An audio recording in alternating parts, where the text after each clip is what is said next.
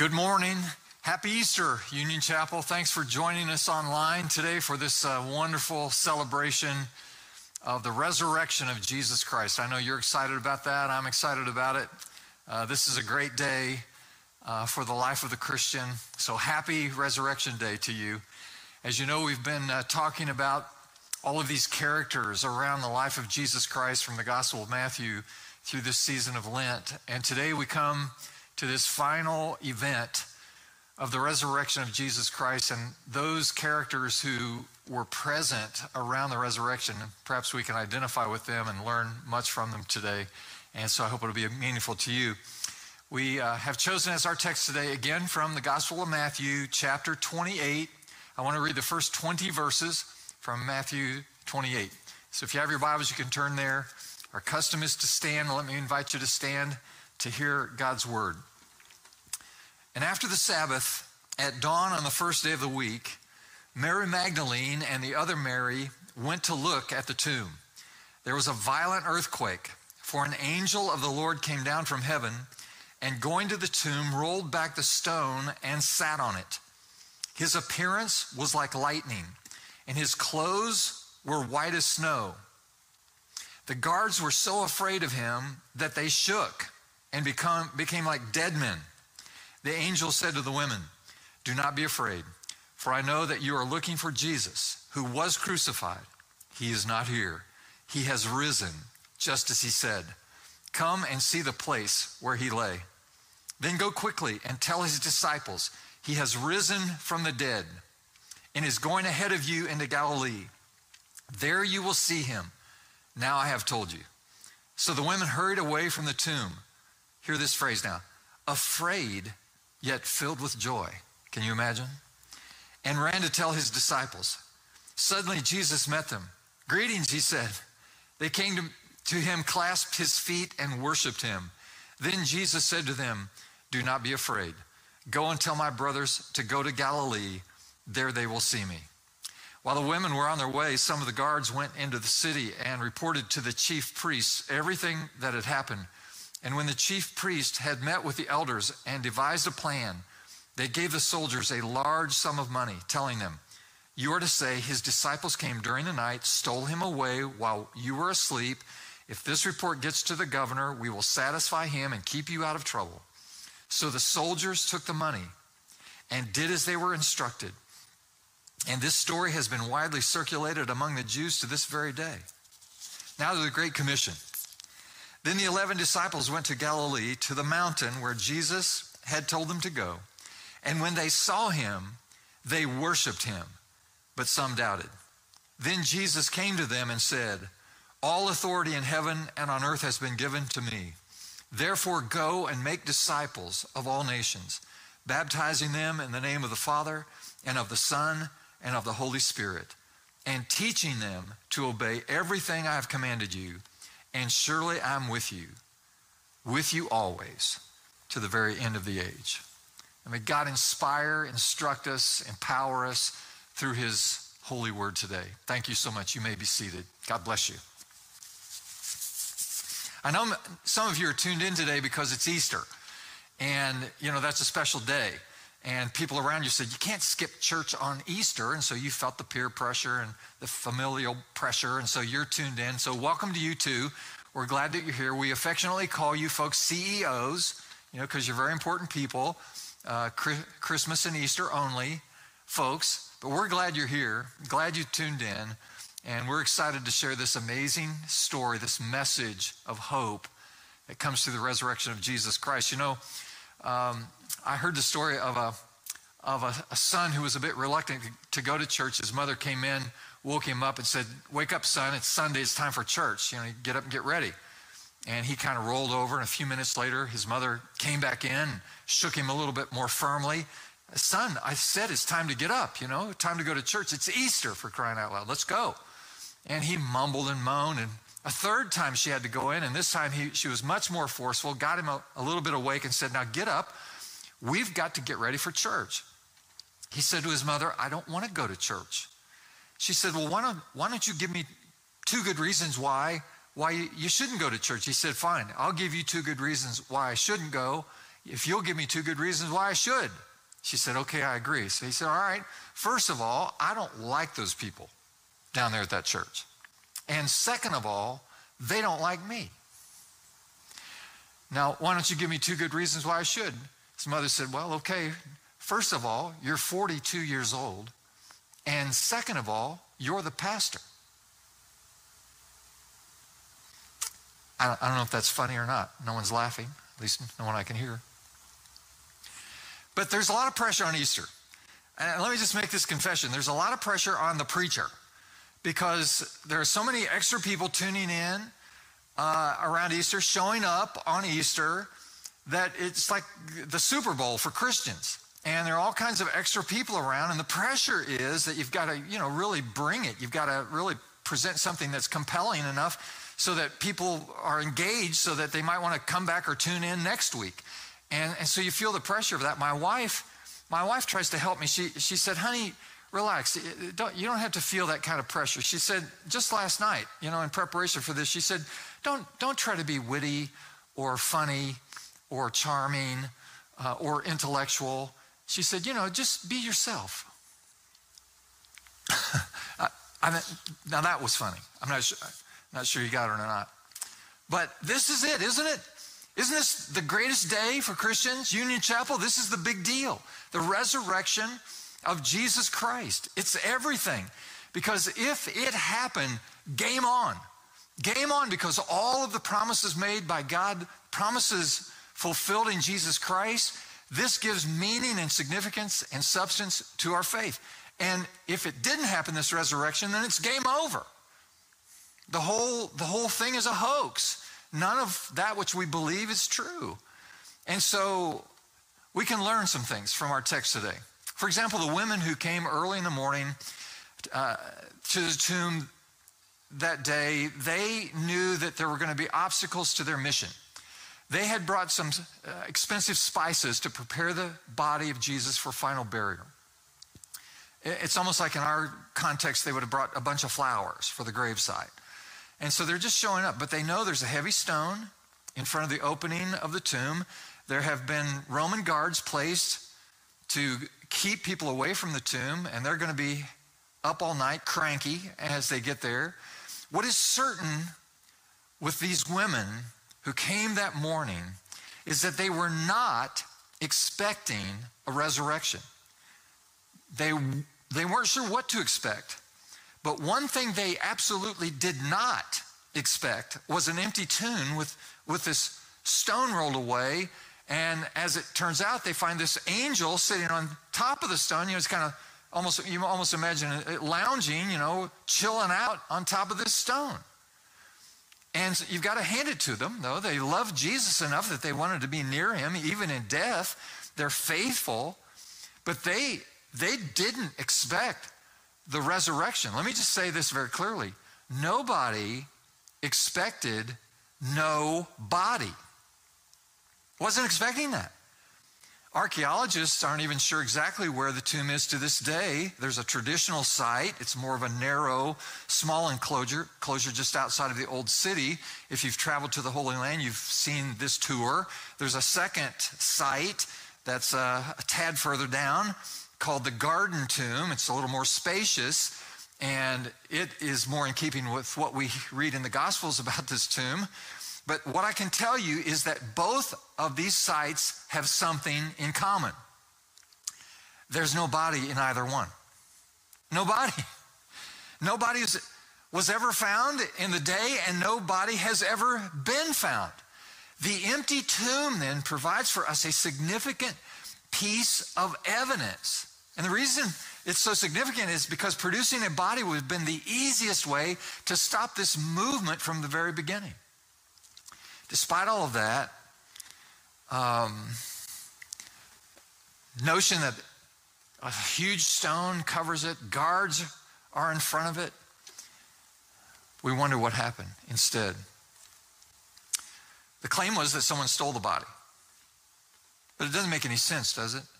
I mean, the behavior and the activities of all the people in this story, especially those who were believers, the disciples and the women, uh, I mean, the way that they left this point moving forward is not consistent with what you would expect from people who'd been lying about what happened to Jesus. You see, the Christian movement spread through the world faster than anyone would have expected.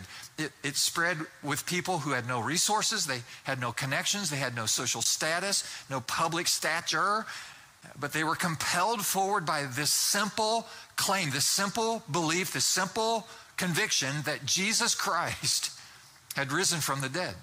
Yeah. By the way, uh, when they said that he was risen, it was clear they didn't mean some spiritualized resurrection or some metaphorical illusion or, you know, he's risen in spirit or he's risen in our hearts or he's alive through all of his great teachings, you know, like, like a Gandhi or something like that. Jesus was an actual person with an actual body that went into an actual tomb, a body that was in, entombed under Roman guard when all of them went to bed on Saturday night, and the same body is gone when they all get up the next morning.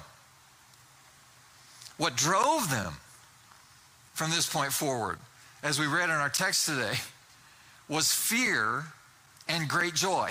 The women were afraid and yet filled with joy. This is an interesting combination, isn't it? The apostles, these women, the earliest Christians, always pointed forward and all of them were filled with both of these emotions. You see it in their teachings, you see it in their writings, and you see why this story can't be a lie or it can't simply be a made up legend because of this fear and because of this joy. To say simply that it was a lie isn't consistent with the facts, the evidence, and the behavior of those who believed it. It's not consistent with some legend. You know, it's like, well, let's just make up a story. Let's just tell everyone that he's raised from the dead. And if we say it long enough and, and, and, believe, and believe it ourselves, and maybe the world will believe it someday. And so it's just through oral tradition established as some legendary fact that Jesus was raised from the dead. No, no. This is not, this is not the indication that we have from the evidence present. Fear and great joy. Now, uh, why would you be afraid? You're afraid because a guy that you know was dead is now alive. What do you mean he's resurrected? That's awesome. That's staggering. And so now suddenly these comments that he would made about who he was he, I'm the Son of God. I am the creator of the world. I am the Messiah. These, these kinds of claims now suddenly begin to take substance. They take shape. They, they come into focus because if it's true that this Jesus we've been following around the last few years is actually God, Messiah, Emmanuel, whoa, that's awesome. That's a fearful thought. It's an amazing thing. And joy, why would there be joy? Well, if the resurrection is true, it means that God literally has come to the earth for us, not to condemn us, but as a friend to save us. This is great great news. This is a joyful thing.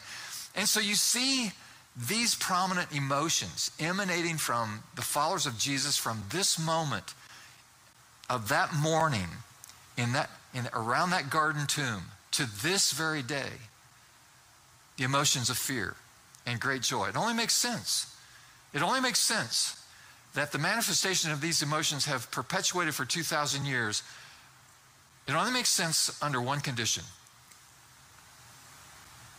they believed he was raised from the dead. And subsequent generations of us believe that Jesus Christ was raised from the dead. The Apostle Paul, of course, was not a follower of Jesus at this stage. He came to faith somewhere about 34 AD, uh, and he wrote the book of Corinthians, both the first and second letters there. All the scholars throughout time, I mean, some people debate some of the authorships of some of the Bi- books of the Bible. No one debates. This is, genu- this is genuinely and generally embraced as true that the Apostle Paul wrote 1 Corinthians. In 1 Corinthians 15 6, he points out that most of the 500 people who had seen Jesus after the resurrection were actually still alive. Most scholars think that 1 Corinthians 15 6 is actually the lyrics of a song that they sang in the first century uh, the lyrics being something like this Christ died for our sins, was buried in a tomb, he rose from the dead, and he was seen by 500. One of these eyewitness accounts of the resurrection of Jesus. The point is that the resurrection is something people believed. believed by followers of Jesus from the very beginning. It wasn't something that was added on, tacked on later through some oral tradition or some legendary process. But the earliest believers in Jesus believed that he had been raised from the dead. So, Paul, along with all the other apostles, these women and others, went out testifying with great fear and joy, giving away their wealth, giving away their lives, many of them going to their own martyrdom, convinced, declaring with great conviction that Jesus Christ had been raised from the dead. Let me ask you something. If you're lying about something, you've lied in your life, I've lied in my life. When you lie about something, don't you usually do it to gain something from it or to avoid some kind of punishment? And there's always motive behind lying, right? Wealth or power or honor. But their, their testimonies led almost all of them to just the opposite place. They, they never equivocated, they never flinched around the conviction that they had that Jesus Christ had been raised from the dead. And they did it with fear and great joy. And without personal gain, in fact, just the opposite. They lost their lives. They gave up their fortune. They gave up everything that was precious to them in order to serve Jesus Christ. I want to show you a statement. This is from the late Thomas Arnold. He was professor of modern history at Oxford University. He's the author of the widely acclaimed three volume history of Rome. And he said, and I quote, the evidence for Jesus' life, death, and resurrection has been shown to be satisfactory according to the standards of any historian. It holds up according to the common rules for distinguishing good evidence from bad.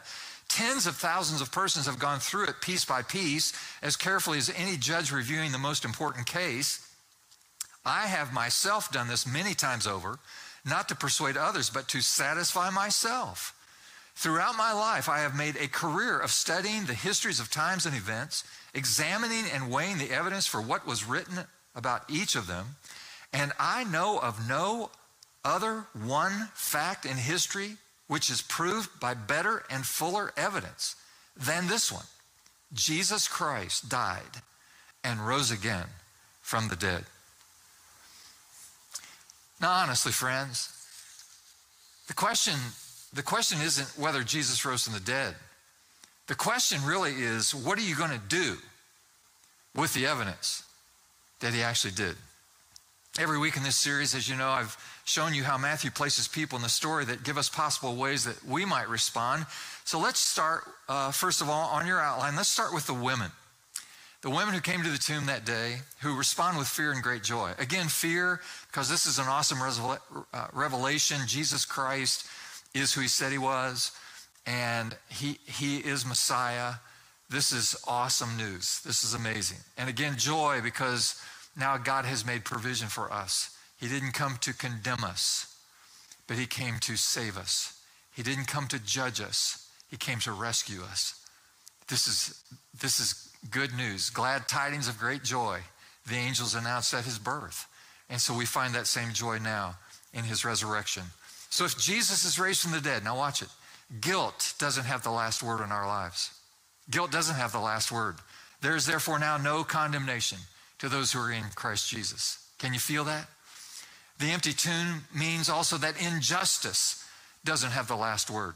There's lots of things unfair and unjust in our world today, but the Bible promises that one day everything crooked is going to be made straight, that justice is going to roll down like the waters. And everyone who suffered this kind of, uh, of unfairness in life is going to have all of those things resolved. That means injustice doesn't have the last word. It also means that addiction doesn't have the last word. That God has released a power on earth that can renew all that sin has destroyed. Hear that. Believe that. You maybe have messed up your family. Maybe you've messed up your marriage. Maybe you've messed up your life through addiction. But the resurrection means that if you ask Him, He can make all things new in your life. And amen goes right there in the sermon because it's true. He has the power to do it. It means that pain doesn't have the last word. If Jesus is raised from the dead, this world, many of you know, has been described as a vale of tears. You watch everything you love and cherish, eventually fall apart. Even our bodies fall apart. Maybe you've had a loved one who's suffered with dementia or Alzheimer's, watching the loss of their minds, their dignity. It's hard, it's difficult. Maybe you've lost a loved one in death and you've suffered the grief of that, devastation. And there are people who cynically say that, that this is just the way it's always going to be. If God is real, He'd stop it, He'd do something about it. Well, I've got good news for you. Jesus Christ has conquered all the pain in the world through the resurrection. And there's a day coming when there will be no more tears, no more sorrow, no more grief, no more pain. There's another amen right there in the sermon. The empty tomb also, also means that despair doesn't have the last word. Now, listen to me. As long as Jesus is alive, there is hope for you. There's hope for you. No matter how dark the night may seem, you, you right now may be living in circumstances that are just difficult and devastating and really hard to deal with. All I want you to know is that there are people who went to bed on a Saturday night years ago in despair. They tossed, they turned, they worried in their beds. And all of that changed the next morning. I, lo- I love it that he raised from the dead in, in the dawn of the day, the dawn of resurrection. The Bible says that sorrow may last for a night, but joy, joy comes in the morning. Praise God. Amen. And finally, the empty tomb means death doesn't have the last word. All those who die in Christ are raised with him to eternal existence, life forever with him. And all those who love him is the promise. Praise God. Death has been done to death. Glory to God. Here's Dr. Billy Graham. Let me put this uh, quote on the screen for you. He said, If Jesus resurrected, none of these things that cause you grief, guilt and injustice and addictions and pain and death and the loss of loved ones have the final word. I could do others. The empty tomb is the final word. Wow. So you can respond as well with fear and joy. Or you can be like the second group that we can identify here. It's on your outline, and that, that is the chief priests who closed their eyes to the evidence. I mean, that's what they did.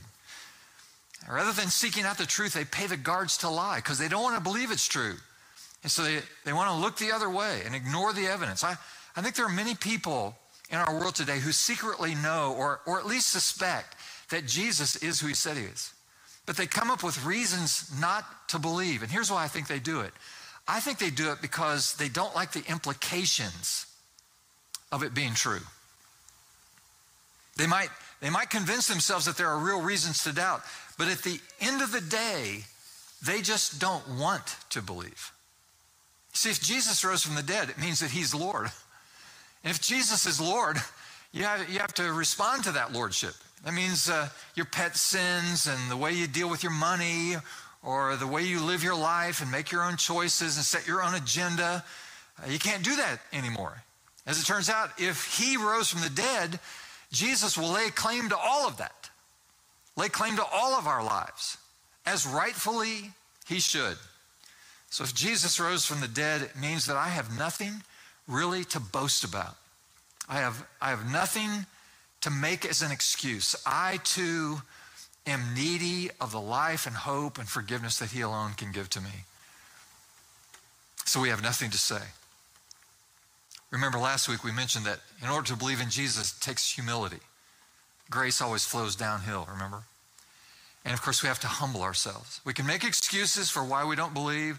We can pretend like it's not true. We can, we can deny that it actually happened, just like the chief priest did with all this evidence in front of them. The guards told him an eyewitness story. I mean, there was an earthquake, there was an angel like lightning. The stone rolled away. It's probable that those Roman guards saw Jesus walk on out of there. So the chief priests knew. But they chose not to believe it, they chose to deny it. Are you like them? Are you like the chief priests? In your heart, you're convinced that Jesus is probably true, or at least suspect that he might be, but you never really press in because you don't like the implications.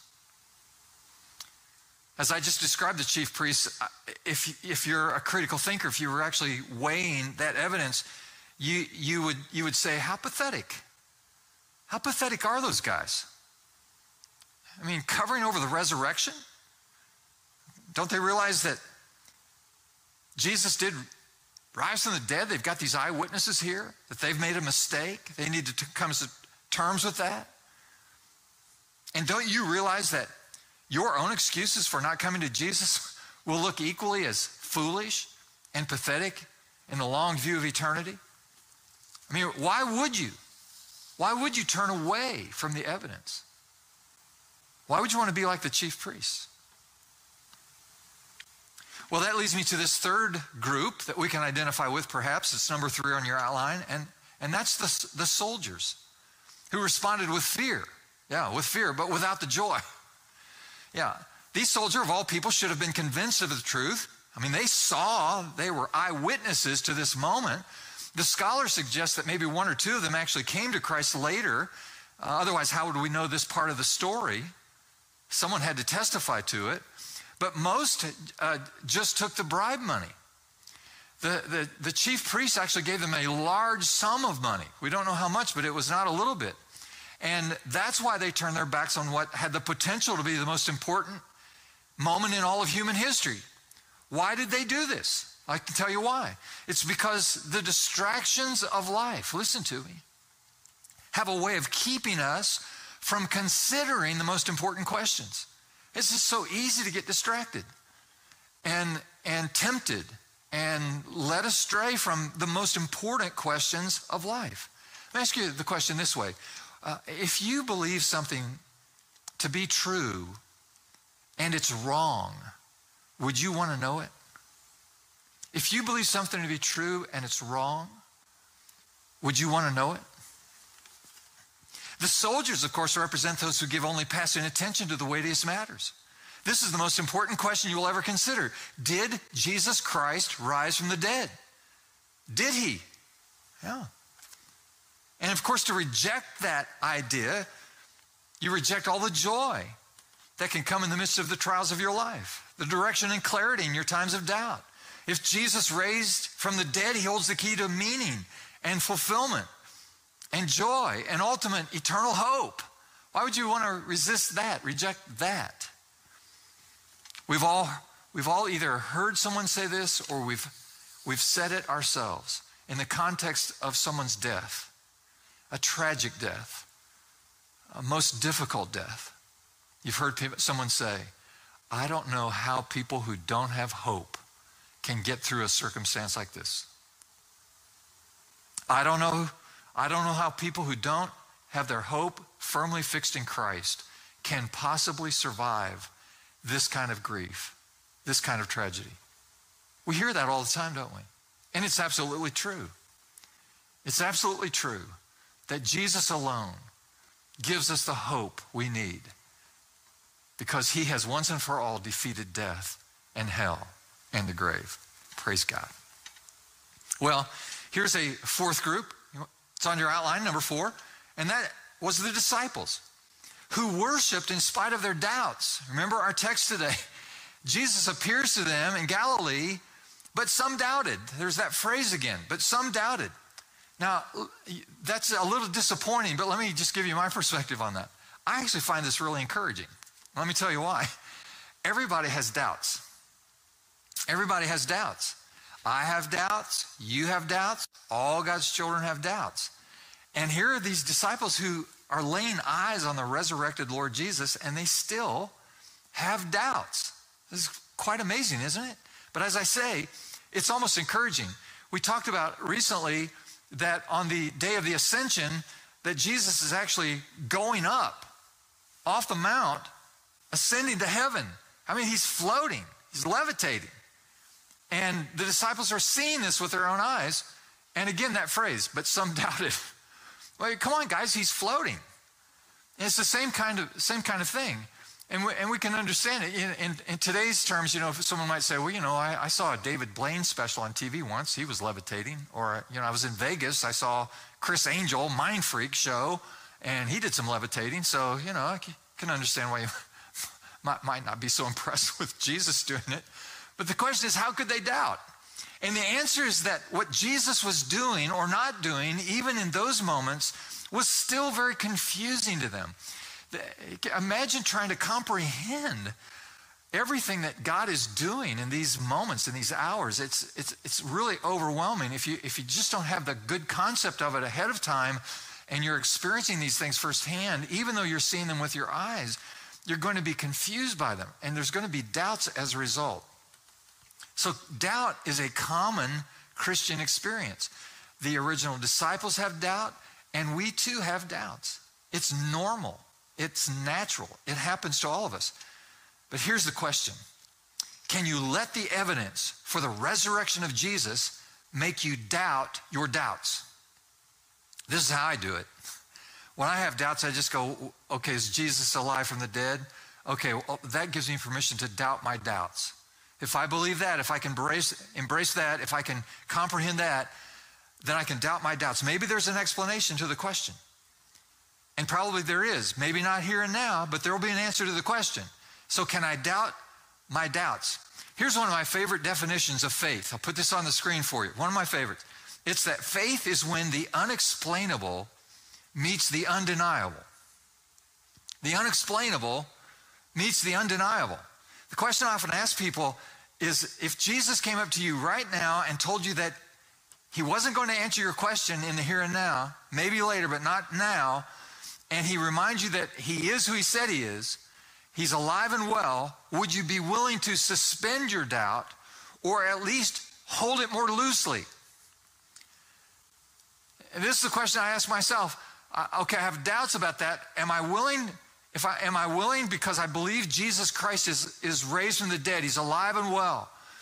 And is that enough in the context of my doubts to at least question my doubts or to hold them more loosely rather than to grip my doubts and let my doubts inform my life and shape my worldview?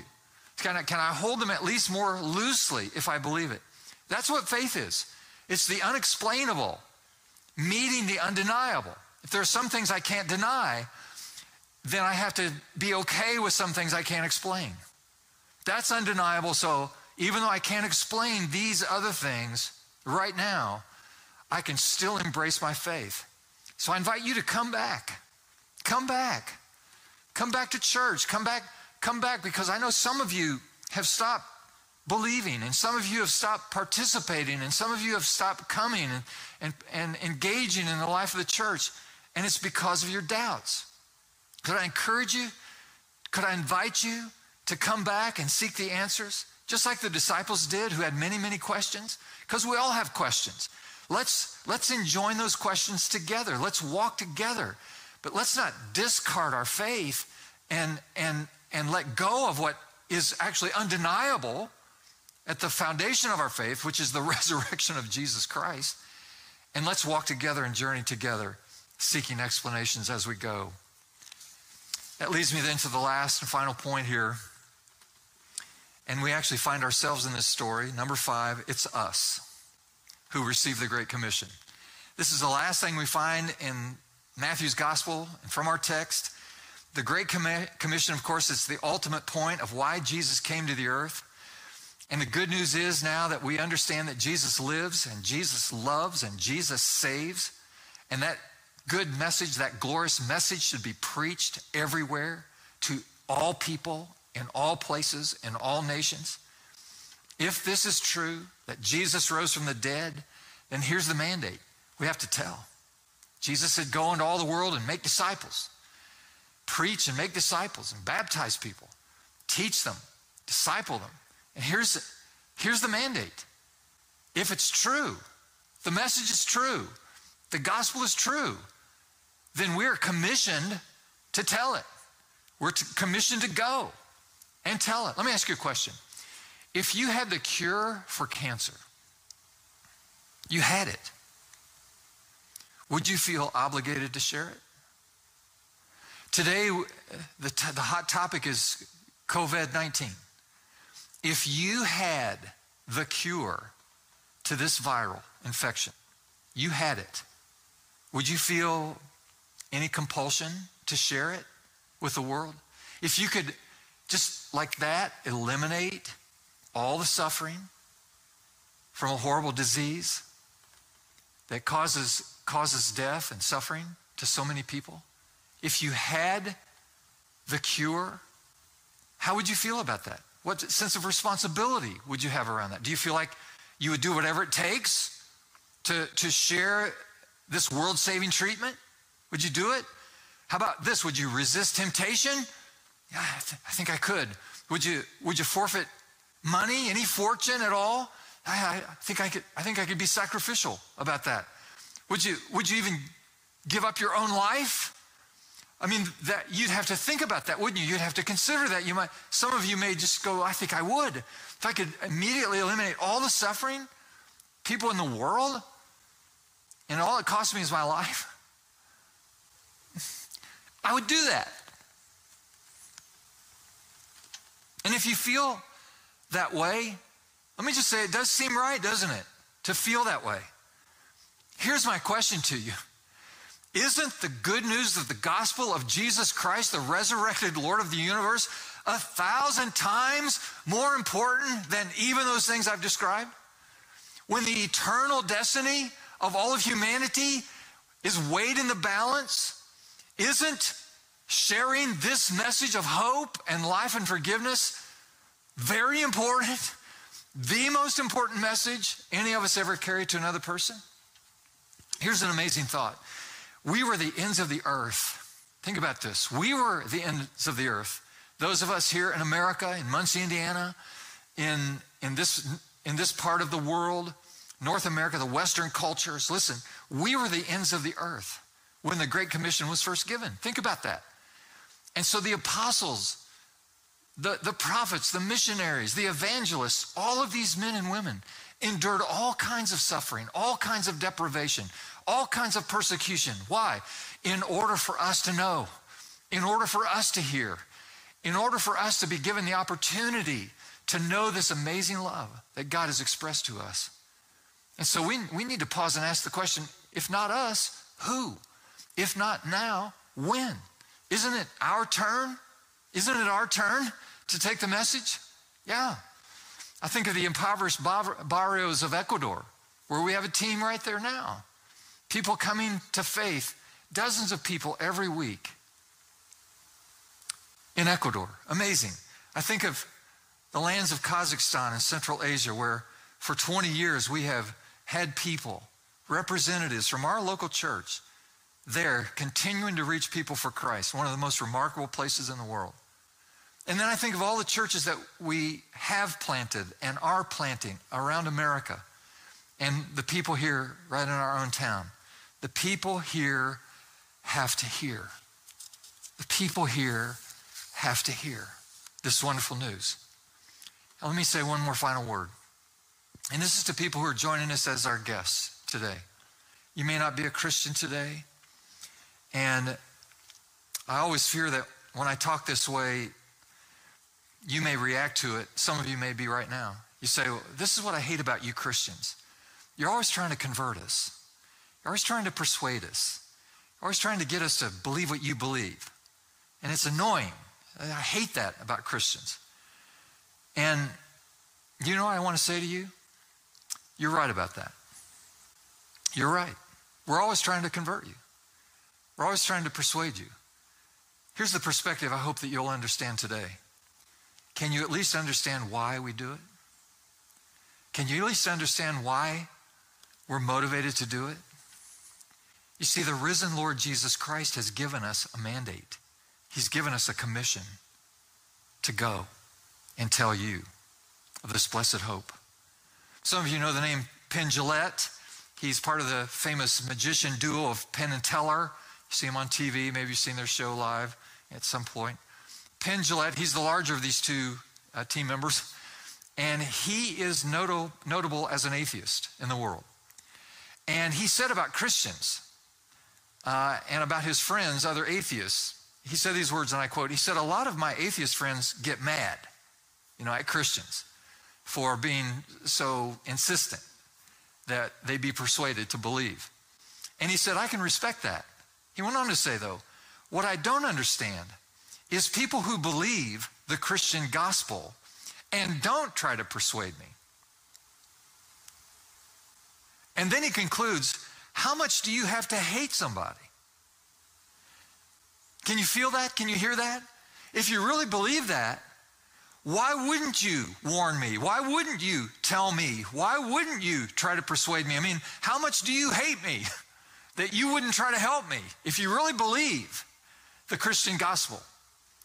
That's a strong word. That's a, that's a strong admonition from an atheist, isn't it? Hey, to you Christians, you better get more intentional about this, more fearful about this, more joyful about this, more passionate about this, telling others. And I think he has a great perspective. Well, as we conclude this uh, Easter message, I don't want to force you or pressure you, but you do deserve to know the truth.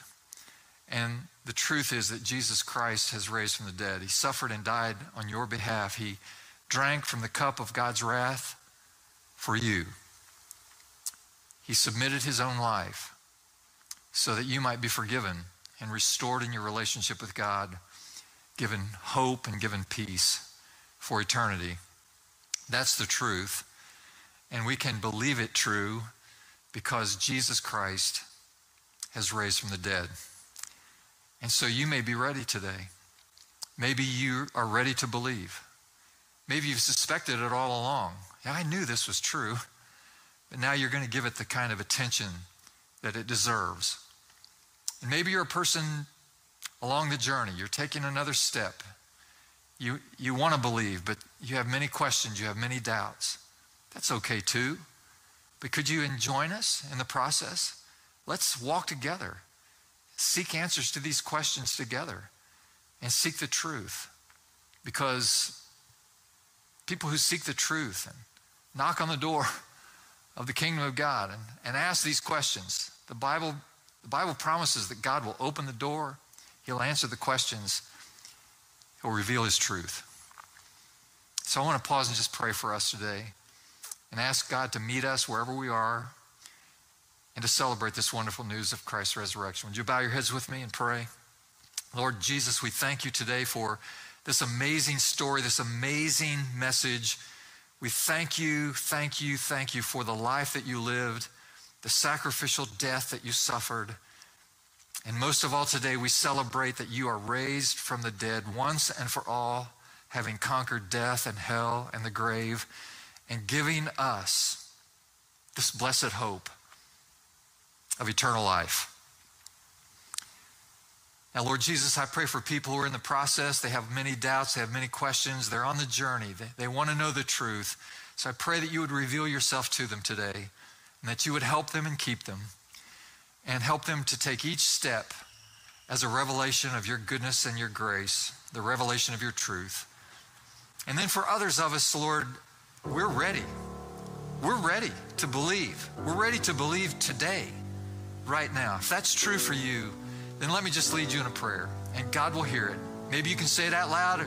If you believe, you believe it in your heart, God will hear it just the same. And so pray right after me, right? Just say the words right after me. Dear gracious God, thank you for dying for me. Thank you for rising from the dead and giving me hope. Forgive me my sins. Come into my life. I want to know you. I want to know your truth. I want to have your hope. Thank you, Lord Jesus, for all you've done for me. I give you my life. Now you have mine. In your holy name we pray. And all the people said, Amen.